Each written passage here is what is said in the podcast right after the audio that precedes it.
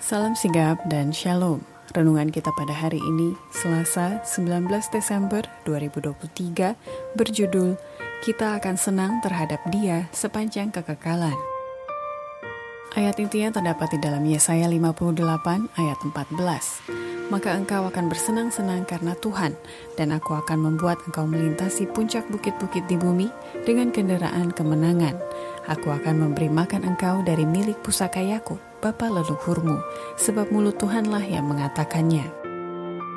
Pena Inspirasi menuliskan yang dimaksud dengan judul renungan kita pagi ini, kita akan senang terhadap dia sepanjang kekekalan, adalah merupakan suatu kebahagiaan yang abadi agar kita senantiasa memiliki pengharapan dengan mendengarkan kabar sukacita sebagai faktor yang menunjang kebahagiaan sejati dan sarana untuk memulihkan hubungan kita secara vertikal kepada Tuhan dan horizontal dengan sesama sebagai berikut.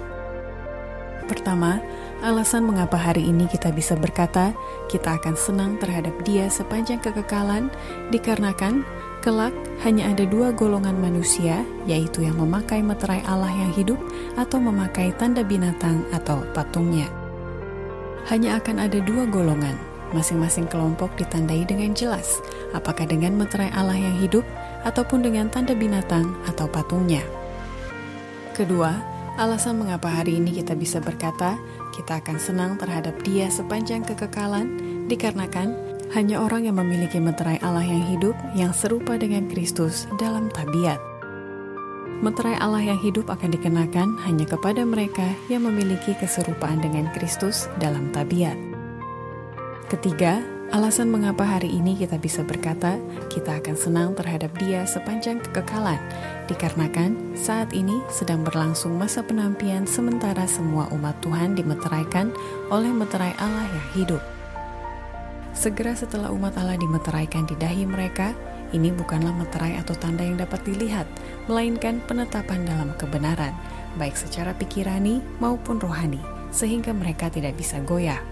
Segera setelah umat Allah dimeteraikan dan disiapkan untuk penampian, hal itu akan tiba, Sesungguhnya itu sudah dimulai.